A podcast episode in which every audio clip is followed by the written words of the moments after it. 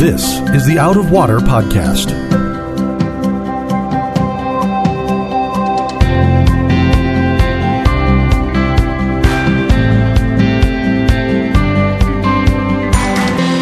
Out of Water is a production of Rio Vista Community Church in Fort Lauderdale, Florida. You can find it on Apple Podcasts, Google Podcasts, or Spotify. If you like what you hear, please subscribe and tell a friend to help them find Out of Water also. Welcome, friends, to another episode of the Out of Water Podcast. I'm your host, Mark Lautenschlager, and joining me today, as he always does, is our pastor of education, Reverend Sam Castensmith. And Samuel, welcome to the year of our Lord, 2022. It's good to be here. That's going to take a while to get used to. Yeah, 2022. Yeah. It yeah. used to be that I would write, you know, homework assignments or papers or checks, and I don't do any of that stuff anymore. So it takes me like three times as long to get into the new year and remember what year I'm in. Yeah, I, you know, I, I keep the way I organize my files in my Google Drive and stuff is I, I create a folder for each year. So I did have to make my 2022 folder and set up the new personal worship structure under 2022. So I've had at least a week to get used to it. But, uh, folks, if you hear a little nasally sound in my voice, I'm still battling a cold that I caught when I was out of town attending my son's wedding. Um, and I will tell you the wedding went fabulously well. We had a wonderful time. And if I have to suffer with a bad cold afterwards, it was all worth it. The wedding went off without a hitch and I didn't get sick until after the wedding. So huzzah. I'm happy with all that. you know, on balance, Sam, you got to take the, you got to take the bad with the good sometimes, you know. I'm That's just, good. I'm just glad I didn't get sick till after the wedding. So we're launching into a new message series here, which is called He Gave Us Stories, the Parables of Jesus. And uh, today we're coming to Matthew chapter 18 and specifically the parable of the unforgiving servant. But uh, Sam told me before we got started that, and we're going to look at a portion of it in which Jesus gives instruction about the reconciliation between brothers, what you should do when your brother sins against you, and then how that ties into the parable of the unforgiving servant. But Sam told me before we got started that this whole chapter rests on a certain foundation. So Sam, why don't you set the stage for us? What, what's going on here in chapter 18? Sort of bring us up to Jesus' instructions about brothers forgiving brothers. Yeah. So, so if you say Matthew 18 to just anyone on the, who's familiar with church jargon, Sure. they they think about forgiveness and church discipline because Right. that's what this chapter is known for. Right. And but that doesn't start until verse 15. So if you're doing your personal worship, you'll notice that's that's kind of where we pick up. But the whole prelude to that, there's there's different sections right before that, and I've always had read Matthew 18 just kind of like it's a hodgepodge of different teachings that Jesus is is walking through, and you know you get to 15 and he's taking a, a little bit of a left turn. Um, but in this, he's in the first 14 verses, he's focused on one one expression, and that's little ones. And so at the beginning of this, you have the disciples who come to Jesus, and, and by little ones, he's talking about humility, we'll see. Um, the people who are humble. So at the beginning of this, he has the disciples who come up to him and they say, Who is the greatest in the kingdom of heaven? Of course, because they all want to vie for that, right? They're, they're not humble. they want to be the greatest in the kingdom of heaven. And so Jesus kind of bursts their bubble and he calls over a little child and brings the little kid in, in front of him and he says, Unless you become like a little child, you can't even enter into the kingdom of heaven. And then he says, If anyone causes one of these little ones who believe in me to sin, and he gives this really strong language, a strong language at the beginning of Matthew 18. He says, If you cause one of these little ones, meaning somebody who humbles themselves like a child, if you cause them to sin, it's better for you to have a large millstone hung around your neck and to be drowned into the depths of the sea. And then Jesus is going to to go in and use some language that we're like, holy cow. He starts talking about sin and he's like, man, if your foot causes you to sin, cut it off and throw it away. If your eye causes you to sin, gouge it out and throw it away. And then he goes back to the little ones again. He says it's better for you to enter life with one eye than to have two eyes and be thrown into the fire of hell. But then he turns and says, see that you do not look down on one of these little ones. And you think, well, wait a minute, which these little ones, what's he talking about? Well, it goes back to verse six. And what he's saying is, one of these people who humbles themselves, who's stumbled into sin. Sin is very serious, and he doesn't walk away from that. He just he treats sin extremely serious. But then he looks at his followers, these disciples, and he says, if somebody falls into sin that's that serious, you do not look down on them. For I tell you that their angels in heaven always see the face of my Father. And so he's talking about people that are humble, that have fallen into sin, that are grieved over their sin. He's commanded, do not look down upon them. And then he tells this famous parable about uh, if a if a shepherd has a hundred sheep and one of them wanders away, will he not leave the ninety nine on the hills and go to look for the one that wandered off? And if he finds it, I tell you the truth, he is happier about the one sheep than the ninety nine that did not wander off. And then he brings in this this phrase again. He says, "In the same way, your Father in heaven is not willing that any of these little ones should be lost." And so the first 14 verses of this chapter are building with Jesus talking about the greatest in the kingdom of heaven are like little ones. And even if the little ones venture off into sin, do not look down on them and do not think that they're not worth chasing. Because if a man has a hundred sheep and one of them goes astray, he'll chase after that one. And like that, your father is not willing that any of these little ones these humble ones, even if they're stumbling and falling and sinning that have come to me, he's not willing that any of his humble sheep should be lost. And so he's building this ethic in the first 14 verses of this chapter that show that even in the intensity of how he sees sin, um, and the gravity of what it means to cause one of these little ones to sin, that the weight and the way that he talks about sin is kind of measured against this incredible tenderness to the lengths that God will go to rescue one of the little ones and how he does not want us to look down on them. He wants to rebuild them and redeem them and give them dignity.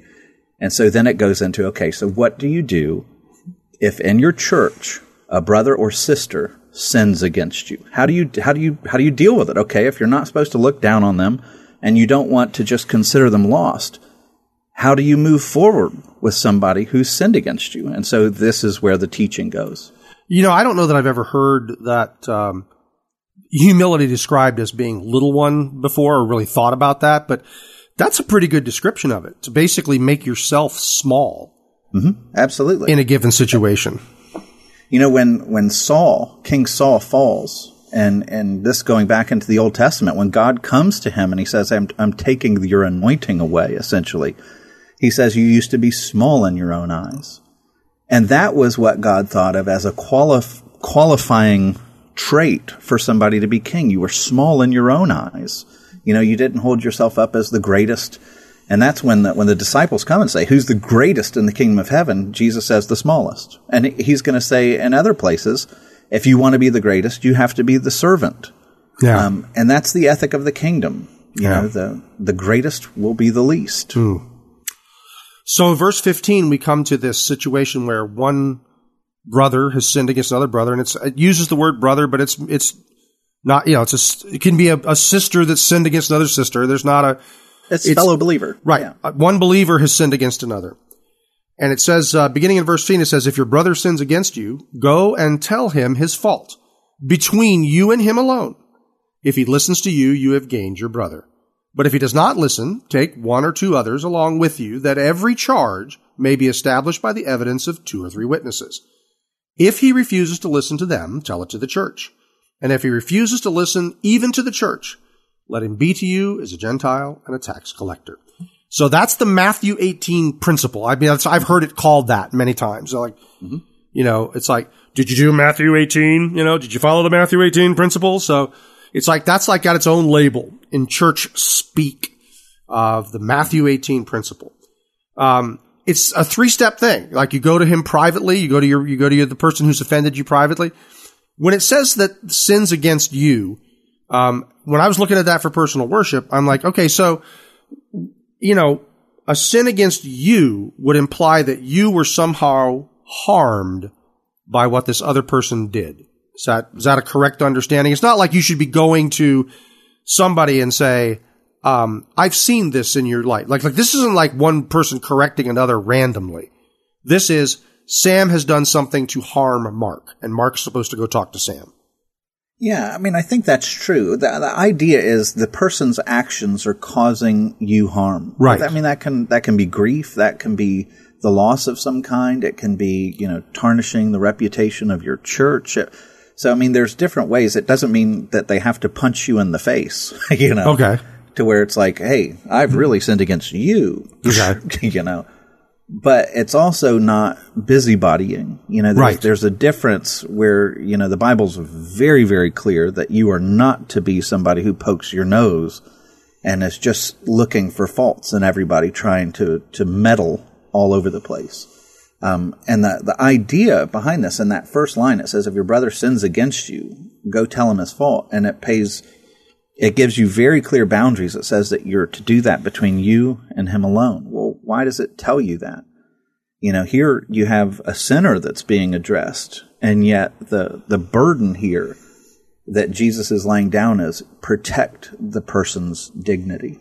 Right. You know, don't say, look at what they're doing. Does everybody see what they're doing? I mean, how shameful can they be? It, it's, it's saying, no, no, no. You want to protect that person's dignity. You don't want them to be shamed. You don't want them to be embarrassed. You go and you do it between you and them alone. Right. And then the next line tells you what the whole purpose is. If you have the heart of Christ, it says, if he listens to you, you've gained your brother. Which, if you're going to confront someone on their sin, what is the primary motivation that should be in your heart? To gain your brother. Mm-hmm. Like, it, it's not to, hey, you know what? I'm wounded and I want my pound of flesh and I want to hear you say you're wrong. If that's your motivation, do you need to repent? you know?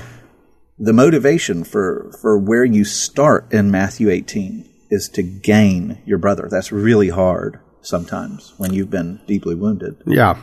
Well, and and I also think that when you say gained your brother, I sort of envision that as a strengthening of the relationship between you and your brother. Uh, you know, like it's a it's an increasing of the bond. This idea that that if if if the outcome that you're looking to achieve is not one where the relationship between you and your brother will be better afterwards than it was before, you're making that's you're wrong right there. You know, if you're going in to sort of to cut him off, that's not this is not that kind of meeting. This is I'm trying to restore the relationship to make it better, to make it stronger, to make gain. There's a, a great proverb that's in Proverbs 27 6. I love this because I think it's true. Uh, but it says, The wounds from a friend can be trusted, but an enemy multiplies kisses. Um, and so, what that's saying is if somebody's come to you, no, somebody who's genuinely seeking your good, who comes to you to share a very hard thing, it's hard to confront somebody and their sin. But if they're genuinely your, your friend, the wound that comes from being confronted can be trusted. And you need to take that wounding and grow from it. But it's, it's the people all around you who do nothing but pour praise upon you when you're at your worst. they're, they're the genuine enemy. Yeah. Um, They multiply kisses and never confront you on, on your problem. Someone who genuinely loves you and knows that there's something that's harming your relationship, something that's harming their soul.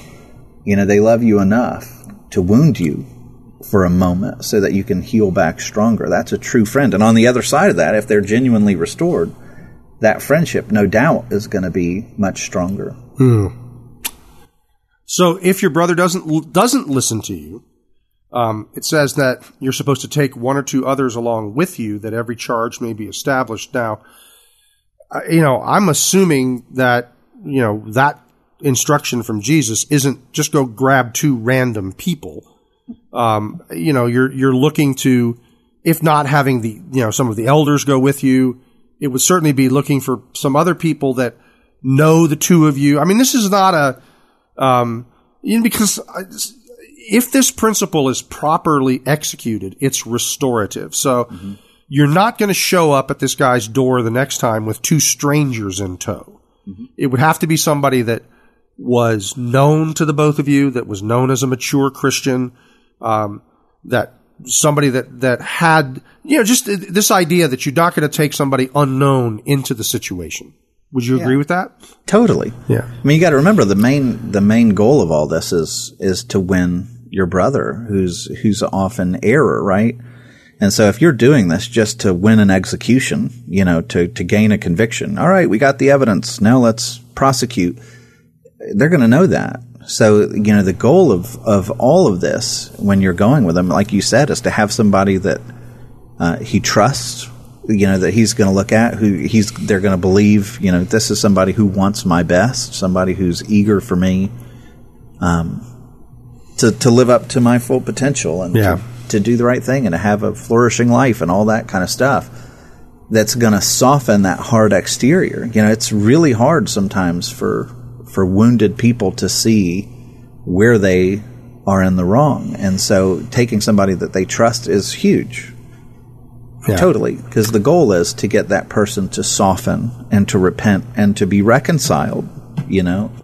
Yeah, you you want to have somebody there that that when they hear this, they look at the the people that you brought with you and say, "Is that how you see it?" Also, you know, Because I care what you think, yeah. right? Because I care what you think.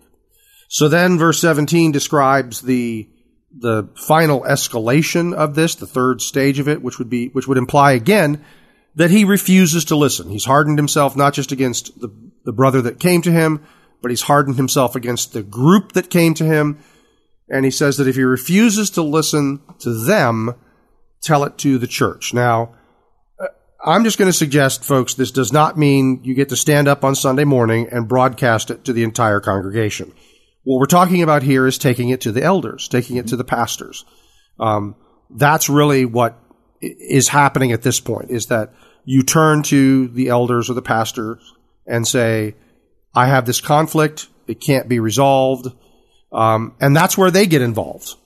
Uh, and I have been, unfortunately, over my many long years as an elder, um, I've been involved in more of those than I care to be involved with. You know, it's like it's very difficult when that comes before the session.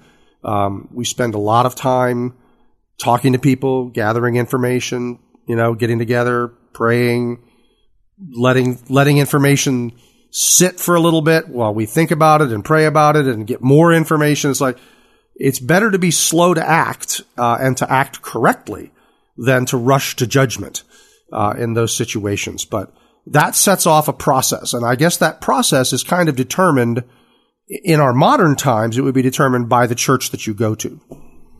And it's uh, when you talk about you know tell it to the church. You're right. This is this is the judicial body that that determines church discipline. It's not it's not saying like you said get up and tell everybody.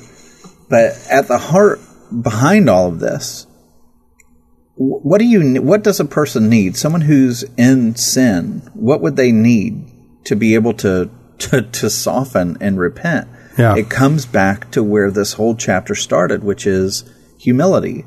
You know, there have been times where somebody's come to me and said, "You sinned against me," and I thought, absolutely not. Like, I, no, I, I just, I don't see it that way. I don't want to be at, you know, animosity or whatever. But the more people come to you and say, "No, no, no, you may not see it this way, Sam," but really, like, you are out of line and you need to to repent and apologize. Like even if in my own brain I've reasoned it out and I just don't see it their way, but a crowd of people that I really love and who love Jesus and who want my best are coming to me saying, "You're you're in the wrong." At some point, if I if I genuinely am humble and I recognize the institution that God has given to us in the church and the way that He's laid this out, it's not just the authority of these people that I'm, you know, acquiescing to or however you want to put it. It's it's the authority that God has put over me. And at some point I have to go, you know, maybe I just don't see it, but I trust these people who are in authority over me. And I'm going to listen to their voice. And if they're asking me to repent, then I'm going to respect the institution that God has put an authority over me Yeah. and I'm going to own it. And I'll tell you, you know, we live in a culture now where it's like if if the church says something you don't like, you go down the street and you just church shop. Um, but where this passage is, is it's saying the church has authority to speak into your life if you're in the wrong. And you've got, you know, all of the elders and these groups, and they're they're coming to you, and everybody's in agreement, and you're saying you're all wrong none of you sees it right. And I mean, like like you talked about earlier, we've seen too many cases of that where people just say, "Oh, you're all wrong. I'm I'm leaving the church." and it's it's tragic, you know, because there's nobody who wants to see that happen. Okay, so and then if this fails, uh, like you were saying just then, for example, you said that most people just say, I, I you know, I'm not going to listen to you guys. I disagree with what you're saying. And they leave the church. I mean, that's what happens most of the time. I, in all of my years as an elder, we've never had an ecclesiastical trial of a church member where mm-hmm. they've been excommunicated from the church. Um, when the situation gets to this point, they've always just said, fine, I'm leaving, and they're gone. And uh, I mean, they may be excommunicated, but it's done as a paperwork thing after they leave. They're not they're not standing there for you know some kind of a of a trial.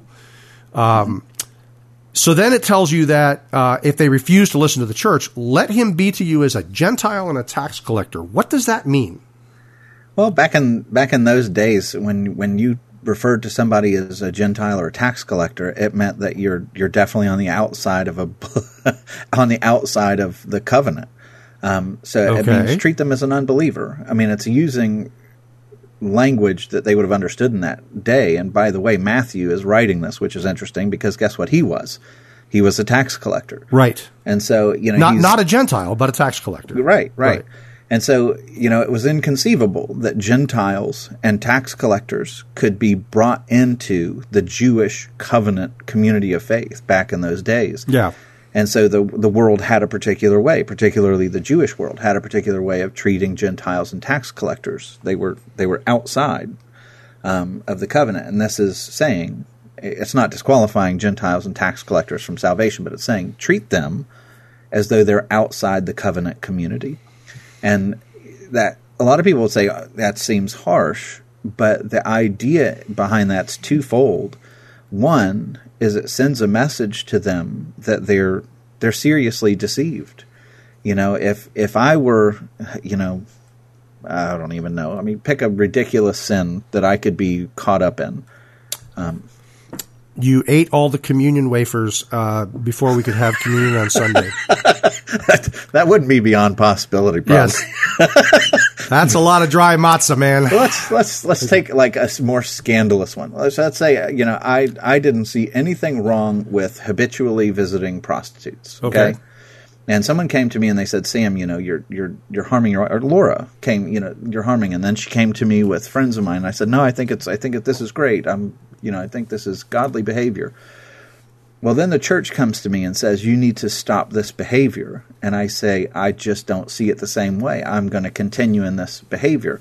When the church then says, Okay, we're going to treat you as a Gentile and a tax collector, you're outside of the community of faith. You know, elsewhere in the New Testament, it says that you do that to win your brother back to faith because it, it lays on him this deep conviction mm-hmm. that this is serious, that I've deceived myself into thinking that I'm an authentic member of the church community, but I am so far out um, of submission that I'm actually, my soul is in danger. And so it's, you know, Paul will talk about handing people in this situation over to the enemy, to the devil um, that it, that you'll actually be won back to faith. It, mm. it's it's like sending uh, a very strong warning to them that you are not doing well, and then the other side is that you're you're going to win them back.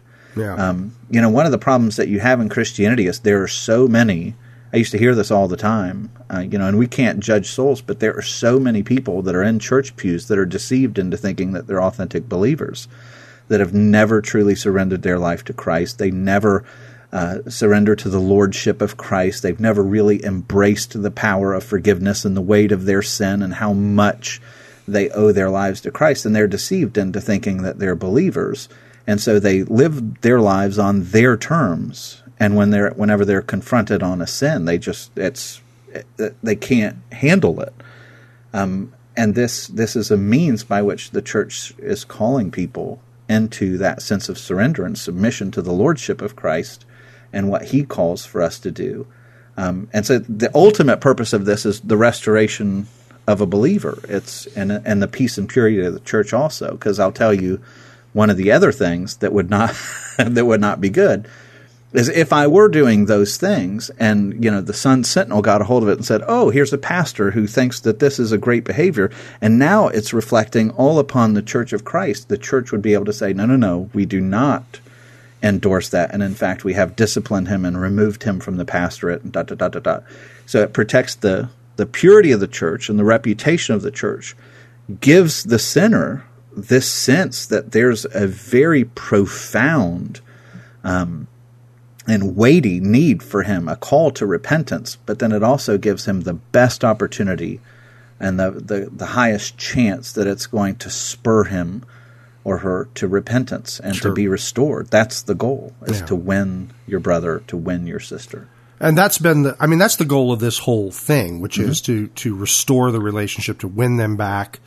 Um, and I think that, that, you know, we think of discipline as being the consequence for your action. I've done something wrong. I'm going to be disciplined, which is punishment. But in this case, this discipline is corrective. It's restorative. It's this, it's this opportunity for somebody to, uh, to repent for something that they've done, to ask then for forgiveness, to then come back to, uh, to have the relationship to their brother and to the church restored. So, mm-hmm. Um, it isn't talking about the church is going to sit around and decide, okay, so you've done this to this other guy and you admit to doing it. So we're going to figure out what punishment you should have. There's none of that there. Mm-hmm. Um, that that we're not trying to assess the level of sin or the damages of sin, and we're not going to impose some kind of sentence or punishment or anything else. This is just a matter of we're trying to restore a relationship here. Mm-hmm there's that that same idea that I mentioned in in 1 Corinthians 5 this is a pretty ridiculous sin as well but in that case Paul is is talking to the Corinthians who had kind of shrugged and approved at the behavior of a man who was having sex with his father's wife. And he's like how in the world can you be proud of this? You should be grieved and you should put out of fellowship the man who did this.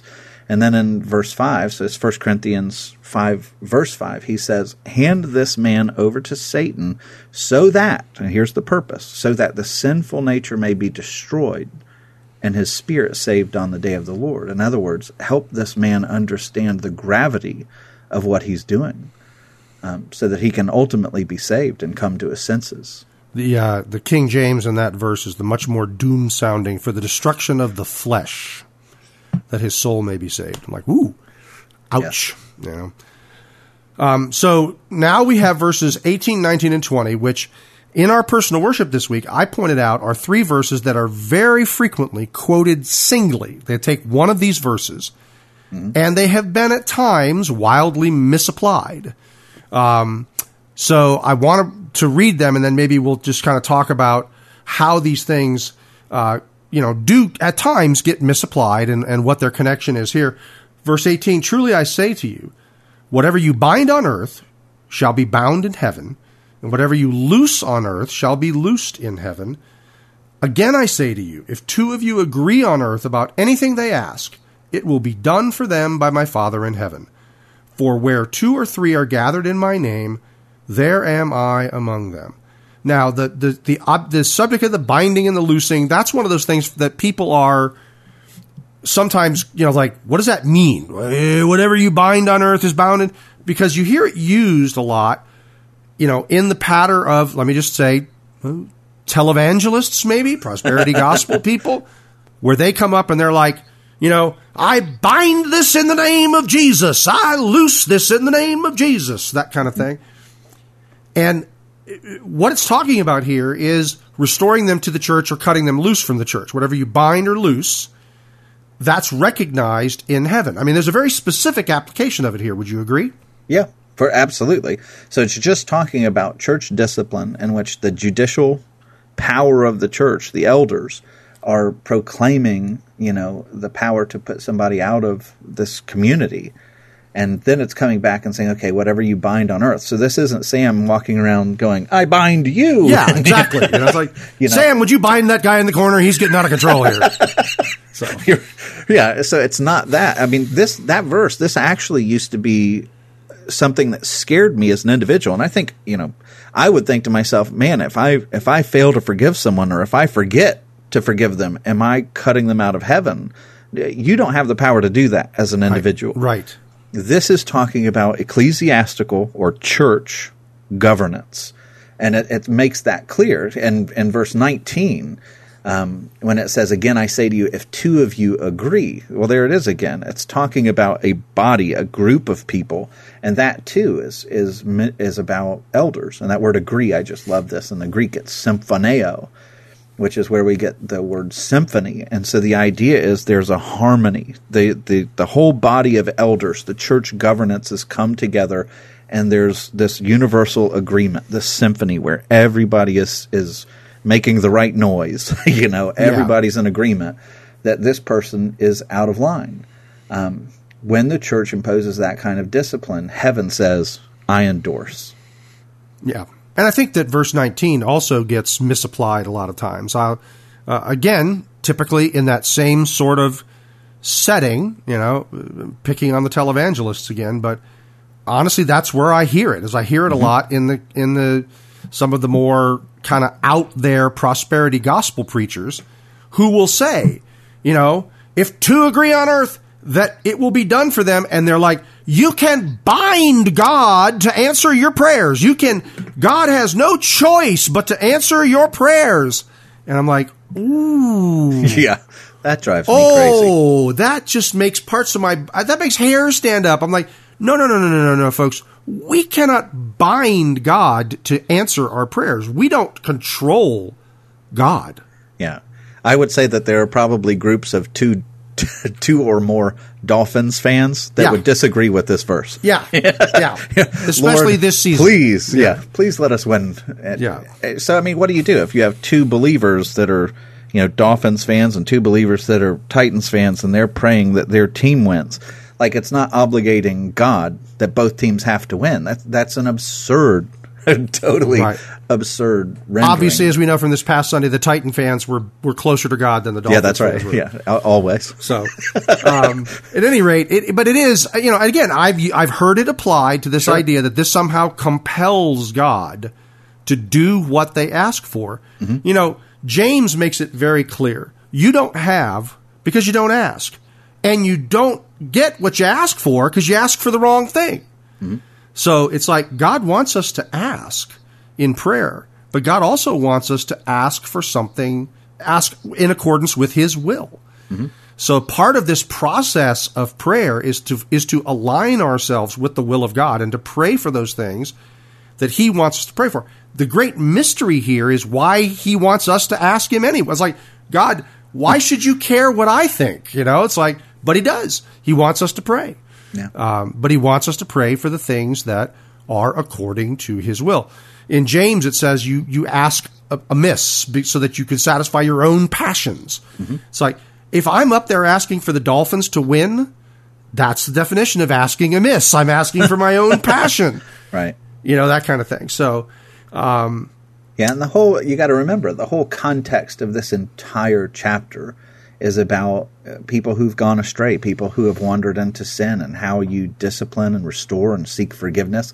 And so that's what it's talking about. It's this judicial body that comes together to to make decisions on on how to best shepherd people toward repentance and right. forgiveness and reconciliation.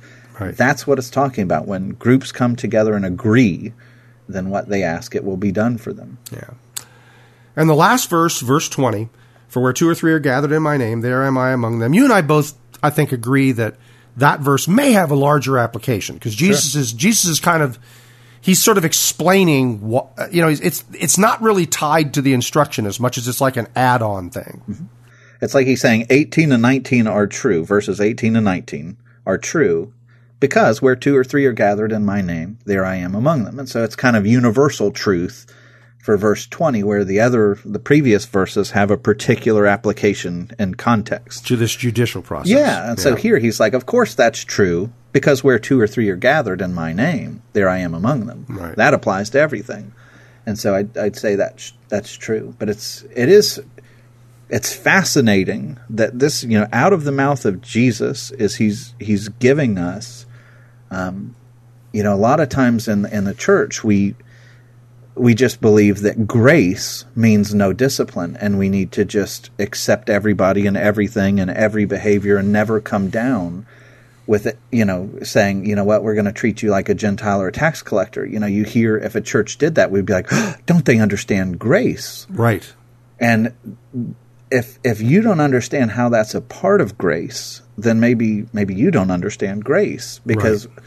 What led me to the Lord, I mean, it's in all of our hymns, It was grace that taught my heart to fear. Right? That's amazing grace. It was grace that taught my heart to fear, and grace my fears relieved but there's there's a part where to be found, to be saved, you have to be lost first. Right. And if you're arrogant and you don't see your sin, you don't see the weight of your sin, the gravity of your sin, and nobody loves you enough to confront you on it, that's not grace. The Lord is calling you out of that. Yeah. And so that's the purpose, one of the purposes of church discipline here. That it this is all driven by a heart of grace. He doesn't want any of the little ones to perish. Yeah. So then we move on to the parable of the unforgiving servant, where we start off with a question from one of our favorite guys, Peter. you know that Peter, and I, we, you and I have said this before. Peter, I, I'm so grateful for Peter because Peter steps right up and says the kind of stuff that we're thinking, but we wouldn't really have the nerve to ask Jesus. Peter's like, I'll ask him. No problem. I, I got it, guys. So Peter steps up, says, Then Peter came up, verse 21, and said to him, Lord, how often will my brother sin against me, and I forgive him? As many as seven times? Jesus said to him, I do not say to you seven times, but seventy seven times. Now, when Peter came up to him, obviously Peter's like, okay, I got it. I got it. Someone's going to sin against me, and they're going to come to me. I'm going to go talk to them, and they're going to be like, all right, um, you know, I'm sorry, and I got to forgive him. You know, he sinned against me and I got to forgive him. How many times do I have to do that? Well, when he said seven times, he thought that he was being generous because there was this rabbinical opinion of that time and just in general that you forgive someone for the same sin three times, but after the third time, there's no more forgiveness for that sin. You did it three times and asked for forgiveness three times. I'll forgive you three times. You come up here with number four. Nope, nope, nope. You're out. There's no, there's no forgiveness for that. And so Peter was believing, and I, you know, was thinking, hey, I'm being generous here. I'm saying three times? No, no, no. Six times? Nope, I'll go one more. Um, but Jesus' answer, where it says 77 times, or if you're, depending on the manuscripts, if you're a uh, majority text Textus Receptus guy like I am, um, it actually is 70 times 7. So it's like even bigger number. But regardless, Jesus isn't giving Peter an exact number here, is he? No, it's it's saying there's no end. Yeah, there's how no, much unlimited. you should forgive. Yeah, yeah.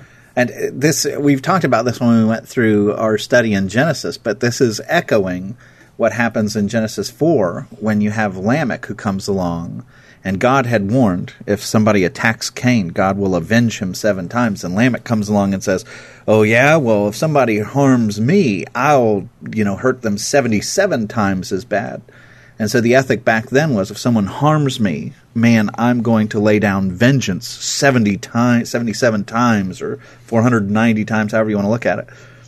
More intense than the original offense. And Jesus is turning the vengeance into an ethic of forgiveness. He's saying if they hurt you, no, no, no, you have to go 77 times the forgiveness. So the ethic, instead of being vengeance, is very much mercy. Um, it's it's incredibly beautiful how Jesus, you know, responds to these things on the fly in mid conversation, and he's pulling things from you know Genesis four to be kind of the anti, you know, the fallen man wants a pound of flesh, mm-hmm. and Jesus flips it on his head, and he's like, no, no, no, you need to be every bit as radical as the world is toward vengeance. You need to be that radical toward mercy. Yeah. But Peter understood that Jesus had been giving them some parameters, and Peter was, you know, Peter was being Peter. He's like, okay, I got it, I got it. How many times? And I love you pointed this out before we started recording, but you notice that Peter does not come to the Lord and say, okay, how many times are they going to forgive me? Right. how many times do I have to forgive them? Right. He's not the center. It's, oh, how many times do I have to put up with these people? Right. Like, before I can No, just wrong. bonk them on the head when they come in. No, no, no, we're done with you. So, yeah, and so, but but it does connect the teaching with the parable. I mean, mm-hmm. because Jesus then immediately goes into, let me tell you a story, Peter. Therefore, the kingdom of heaven may be compared to a king who wished to settle accounts with his servants. When he began to settle, one was brought to him who owed him 10,000 talents. And since he could not pay, his master ordered him to be sold with his wife and children and all that he had, and payment to be made. So the servant fell on his knees, imploring him, Have patience with me, and I will pay you everything. And out of pity for him, the master of that servant released him and forgave him his debt. So, scene one of the parable, you have a servant who owes his king, let's be honest, 10,000 talents. That's, that's the definition of, for that time, a debt he could not pay. Oh, like yeah, it's such an exaggerate. A talent was seventy five pounds, so we're talking about gold. And so when you do the math, sorry for those out there that are going to hear me do math, but ten thousand talents that's seventy five pounds each, and in every pound there's sixteen ounces. And today's market for gold is somewhere around two thousand. So when you put it all in, we're talking well over a billion dollars. Um, this would be like I want to say like five billion dollars or something like that.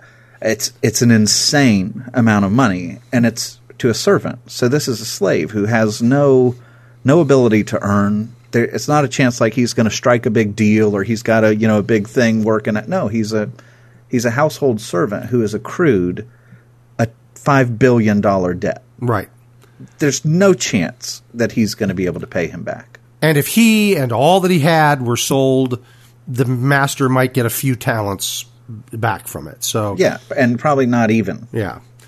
If this you think why in the world has he allowed him to build up such a big debt? And part of part of the thing is when you understand this parable one the first time you go into debt to god it's an infinite debt. Uh, you don't you don't accrue. It's not like well i've got a little bit of sin that i can pay off. But so long as i don't get really bad to where it's like this guy where man he's got a really a lot of sin you know that he'll have to pay back to god like the reality is any sin whatsoever produces an infinite debt to the lord that you can't pay back and so what does that do to all of humanity is it makes us all in this guy's shoes we all have this infinite debt of sin that we cannot pay for. And so we, at the beginning of this parable, should relate to this man. We have no ability. We can't earn enough to pay him back. We're not ever going to be, you know, good enough for the infinite God of the universe. We, we can't produce something that's worth how we've offended him with our sin and spat in his face and tried to war for his throne and and all of those things. And so we're in this guy's shoes. We owe a debt we cannot pay. And the servant says something that makes no sense because he says, Have patience with me, and I will pay you everything. Even though there's no way he could. And the servant had to know that. He had to know that there's no way he could pay that debt. Mm-hmm. So, despite the fact that the servant says this essentially ridiculous thing, the master decides to forgive him. Yeah. And and when when the servant says this, you can almost it telegraphs the rest of the story. Because when when he's saying, "Hey, I will pay back this 5 billion dollar debt that I owe you." He can't he can't possibly mean that. Right. You know, so it's it's like he just he give give me give me chance and you know give me some more mercy. I'm really never going to pay you back, but I'm okay with that. Like there's no chance that he and and if he does think that he can pay it back, then then he doesn't have a very big valuation on it. Right. You know, uh, this is no big deal then. Yeah. Yeah. So the master has forgiven him, and then the servant who's just been off, you know, he hasn't just been let off a hook, he's been let off all the hooks. It's like this was a guy who was trussed up in every possible way. There was nothing that there was no place that he could go, nothing he could do, and his master let him off the hook. So he goes out, verse 28, but when that same servant went out, he found one of his fellow servants who owed him a hundred denarii. And seizing him, he began to choke him, saying, Pay what you owe. So his fellow servant fell down and pleaded with him, Have patience with me, echoing same line, mm-hmm. and I will pay you. He refused and went and put him in prison until he should pay his debt. So, second scenario here is this servant who's learned nothing goes out, finds a guy that owes him a hundred denarii. I wanted to make a point with this because we, you know, what we talked about, 10,000 talents is an overwhelming sum. No possibility the first servant could have paid him. A hundred denarii, though, was not an inconsiderable sum. Mm-hmm. It wasn't like they were saying that when he encountered the second servant, because all of this money is standing in the place, this debt is standing in the place of sin. Mm-hmm. We're talking about someone who has, we have sinned against the master, somebody has sinned against us. Jesus is giving an illustration of the principle. The hundred denarii, it's not like I called you fat. you know, it's not like I said, Sam, you're you're you're weird. Your mother dresses you funny, or something. It's not like I insulted you. Or something. I've done something bad mm-hmm. for a hundred denarii worth of sin, a hundred denarii worth of offense. That's a chunk. Mm-hmm. It was a hundred days' wages for the common laborer. Mm-hmm. It was a real offense. So uh, the the first servant encountering the second servant, he had a reason to be upset with the second servant. Is what I'm getting at and yet he learned nothing from his encounter from the master. Mm-hmm. Yeah, I mean, and and you see that to go back to to what we were talking about earlier with his response, where he says, "I'll I'll pay you back everything." You know, when when the person he comes to who owes him the hundred denarii, it's very reasonable that he could pay back a hundred days' wages. Sure, I mean, it would take it, some time, but it would, would take some time. Yeah, it would be hard, but there's not a chance of you paying back ten thousand talents. And when he says, I'll pay it back, like it gives the, the application to that is this guy does not see his sin as that serious, if that's the equivalent, the 10,000 talents. And it reminds me of a story, and I got permission to share this, but when I was, when I was growing up and I was in my wilder days, I had a friend, and I didn't know this at the time, but I had a friend who was going through a real horrible bout of depression. And he was, you know, every bit the drinker that I was. And so he had come up with a plan that he was going to take his own life. And what he did was before he was going to take a, uh, his own life, he went out to different credit card companies and he got as many credit cards as he could and he decided that he was going to do one big last hurrah. And so he rented a private plane. They went down to the Bahamas. They drank and got hotel rooms and everything else. And he ran up to the max every single one of these credit cards, thinking that when everything was done, he was going to take his life and leave the credit card companies stiffed.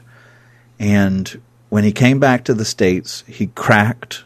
He had a, opened up to his parents, changed his mind, and he was stuck with this debt and it was it was an insane amount of debt. It was like thirty thousand dollars or something like that that he'd run up in this short bit of time, being you know not in his right mind. Right.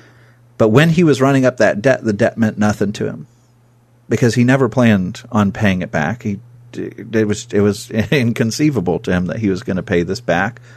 But now reality hit, and this debt was sitting on his shoulders, and a debt that meant nothing for him to accrue now all of a sudden his parents step in, recognizing how broken he is, how much in pain he is. And his parents stepped up and picked up that entire debt to take it off of him and, and paid for it with him and walked through him, with him through that. But I, it, it dawned on me when I was reading this passage the difference in how he saw the debt when he was thinking, I'm never going to pay this back. It meant nothing to him. Yeah. It was cheap debt. Yeah. But the moment that the gravity of the debt hit him and his parents stepped in and said, I got this, it was life changing for him. Hmm. And and the person who looks at God and says, you know, it's just sin. Yeah, I'll I'll fix it. I got it. That's like the servant who's looking at the master who's paid this enormous debt. I mean, we're not talking 10,000 talents. We're talking son on a cross. It's a payment so big we can't even begin to conceive it. And we look at our sin and go, yeah, yeah, I'll pay you back. Like, no, mm. the right response of this servant is to bow down before the master saying, I can't. I can't. I, there's nothing I own. I don't have the ability to ever pay you back. Please have mercy on me because I will never be able to take care of this debt. And then when you see the master take care of the debt, if you understand the real gravity of how enormous that debt is and how costly it is, you would be changed. Yeah. You, you would be amazed that someone could show you that much love. But this servant does not understand the debt he's been forgiven, not even a little bit. He thinks, oh, I got it. Yeah. And we struggle with that. There's so many times where, you know, we sin and we think, hey, you know, I got it. I'll change later. You know, this is no big deal. Ah, God will forgive me. yeah. And we treat sin and what it took f- to pay for our forgiveness like it's cheap. And if you receive cheap forgiveness, it will not change you. Yeah. So that's the basis that Jesus gives in the story for why we should forgive one another, even for a considerable sum. Because remember, although a hundred denarii could be paid off, it was a considerable sum. It was not like he owed him a, a nickel. Um, Jesus is saying, because you have been forgiven this vast amount that you could not pay back, you should be willing to forgive each other these much smaller amounts. Even though they're considerable, they're certainly less than vast and unpayable. So now we have a third scenario, and that is his fellow servants watch what's going on. Verse 31 When his fellow servants saw what had taken place, they were greatly distressed, and they went and reported to their master all that had taken place.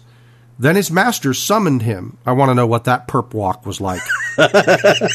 and said to him, You wicked servant, I forgave you all that debt because you pleaded with me. And should you not have had mercy on your fellow servant, as I had mercy on you? And in anger, his master delivered him to the jailers until he should pay all his debt. So also my heavenly Father will do to every one of you if you do not forgive your brother from your heart. Um, uh, one technical comment or, or language comment I wanted to make the ESV translates that word jailers, which makes it kind of sound like the master did to him what he did to the servant, put him in debtor's prison. But that's not, that word there doesn't just mean jailer. It means tormentor, torturer. Um, and every other English translation, other than the English Standard Version, either says tormentors, torturers, or jailers to be tormented. The idea is that there's an active punishment going on here. He didn't just slap him in jail and say, "You cool your heels in there." He took he actively chastens him. He actively chastises him. So if there's a if there's a principle there, I feel like Jesus is saying to me, if you don't forgive your brother, because you've been forgiven this vast amount, if you don't forgive your brother, I'm going to punish you. You're going to be chastised. There will be there will be something that happens to you that will be unpleasant. Is that a fair thing to say, or am I stretching it? No, I think that's that's spot on. And and back in those days, they didn't have bankruptcy laws to where you could go just getting bankruptcy. You know, I give up all my debt. Um, I'm going to plead forgiveness. Back then, when you had a significant debt and you came to a point where there was no possibility of you paying it off, they threw you into debtor's prison. And what would happen to you in debtor's prison, it wasn't just like, okay, go sit in your cell for the rest of your life. You were made to work very oppressive conditions to pay off your debt. And so this idea of jailers to be tortured, it's not, you know, the, the image that, uh, you know, comes to our mind is, okay, they're putting them on the rack and they're doing all these sadistic things to them. Well, you know, that's, that's hinted at the language, but where I think it wants us to go is you're going to be under oppressive conditions working in this debtor's prison mm-hmm. for a debt that can never be paid back. So you know, I don't I don't think it means to insinuate the sadistic side of this, but it is. You're in a debtor's prison, and you're going to spend the rest of eternity in oppressive conditions, paying back the debt that you owe that you'll hmm. never be able to pay back entirely. Hmm. So then, how do we take this parable? I mean, the we we all know people who we think, and I'm I'm going to say I say we all know. You and I know people that we think should, you know, are genuinely repentant, where it feels like there's not this forgiveness toward them. That there's like, there's there's times when this goes off the rails. Somebody somebody has committed an offense. They they are genuinely repentant, but the other person cannot find it within themselves to forgive. And and notice that Jesus says, unless you if you do not forgive your brother from your heart. So it's not just lip service here. He's saying you need to genuinely release this and forgive it from your heart. If we are unable to do that, if we just can't find it within ourselves to do that, what do we do? What's the what's the answer there? If we're the offended party and we're like, I I hear you, I can't. You know, I if you're looking at the offense, there are some offenses that if you only focus on them, you'll never reach the point where you can forgive. Mm-hmm. Um, the key to all of this is to remember who paid the 10,000 talents, mm. you know, hmm. uh, who paid the massive debt. And that's, you know, the, the equivalent there is Jesus goes to a cross to forgive you. I mean, I think of all these stories that are beautiful stories of forgiveness in the the New Testament where Jesus, you know, stands in front of somebody who is being shamed. I think of the the woman who's caught in adultery and Jesus intervenes and puts himself in front of her and begins writing in the sand, and he protects her from the mob, whose anger then turns to him, right? And he will go to, it's, it's not that she was innocent.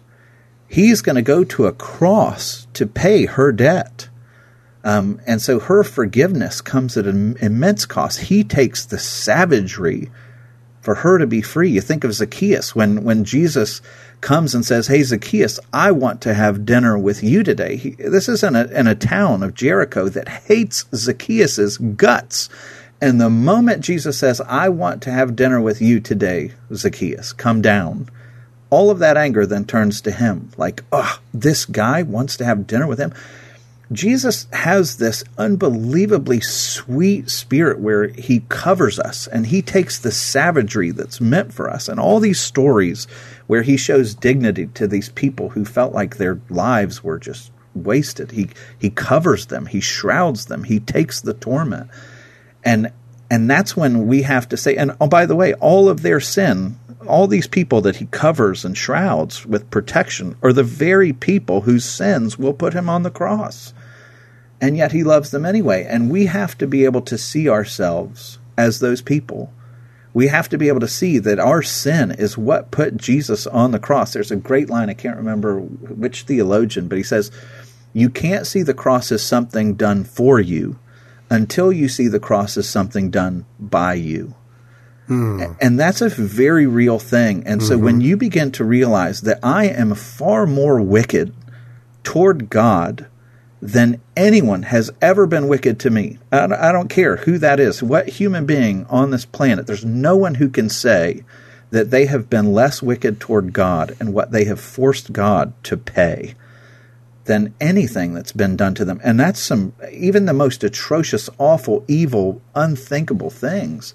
And when we understand that such incredible mercy has been shown to us, and what was the purpose for all of it? You know, it's it's interesting. Jesus in this parable is saying, "Hey, the ten thousand talents was worth it if you go and forgive likewise."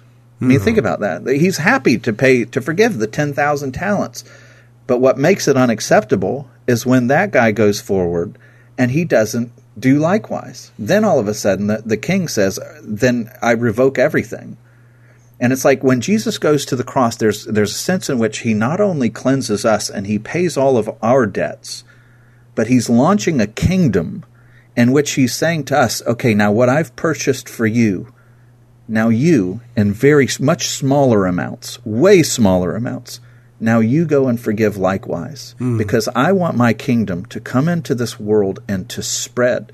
And when we say, when we say to others, I refuse to forgive you, we're standing in the way of the mission for which he died. We're, we're looking at the 10,000 talents and saying, yeah, but not my debts. Hmm. And we've missed the whole point of what he's wanting to accomplish in his kingdom on earth. Um, and so, I mean, there's also, so that's number one. You've got to understand that God has shown infinitely more forgiveness and infinitely more mercy to you than he's ever asking you to give to another. Yeah.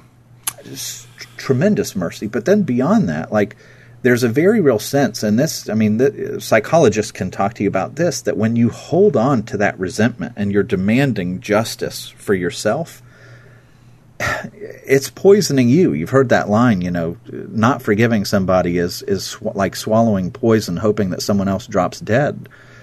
You know, it's it becomes your master. It rules you. Uh, Yeah. it, it it makes you unhealthy, and so for the kingdom's sake, you know, you take you take the expense, and it's not it's not ignoring the fact that it's costly to forgive. It hurts to forgive, but then what do you do with that? Well, you you want to win your brother. You know that imagery that you suggested when you talked about the woman at the well, and you said Jesus stood, or the woman accused in adultery, not the woman mm-hmm. at the well, but that Jesus stood in between the mob and her. I found myself thinking, I wonder how I would feel if somebody had had grievously offended me, and I was struggling to forgive them. If when I lifted my eyes and looked at them, I saw Jesus stand in front of them mm-hmm. Wow. and say, "I got that one too." Wow. You know, all of this is part of the 10,000 talents. Yours, his, everybody else's. You're angry at him for something I've taken care of. Hmm. That's brilliant, Mark. I love that because really, I mean, he paid for them too. Yeah. That's that's really And that's just- really beautiful. You know, And when you if you love Jesus enough for what he's done for you, then you can put on the eyes of faith and see that just as precious as you are to him and all the stuff that you've had to be forgiven for, right. this other person Who's walking through their own wounds and walking through their own hurts and has parts of their stories that you don't know about. You know, they're just as precious. And he paid every bit as much for them as he did for you. That's a brilliant way to think of it. Is he's he's covering them too. Yeah. You know, um, I, th- I can't think of a better modern day example of it to leave as a story at the end of this, but do you remember when Dylann Roof shot up the AME church and killed nine people? Um, and the families, some of the families of the people that he had killed, uh, came into the courtroom and embraced him and forgave him um, because of that same principle. Like he had done the worst possible thing he could do, which is to kill one of their loved ones, and they wanted him to know that Jesus died for his for him also. And that was I- I can't even tell you how I looked at that in amazement and I thought Yeah. that is real faith. Those are people who their faith is deep and it is it is in every inch of them. Um, I was really s- stunned by that.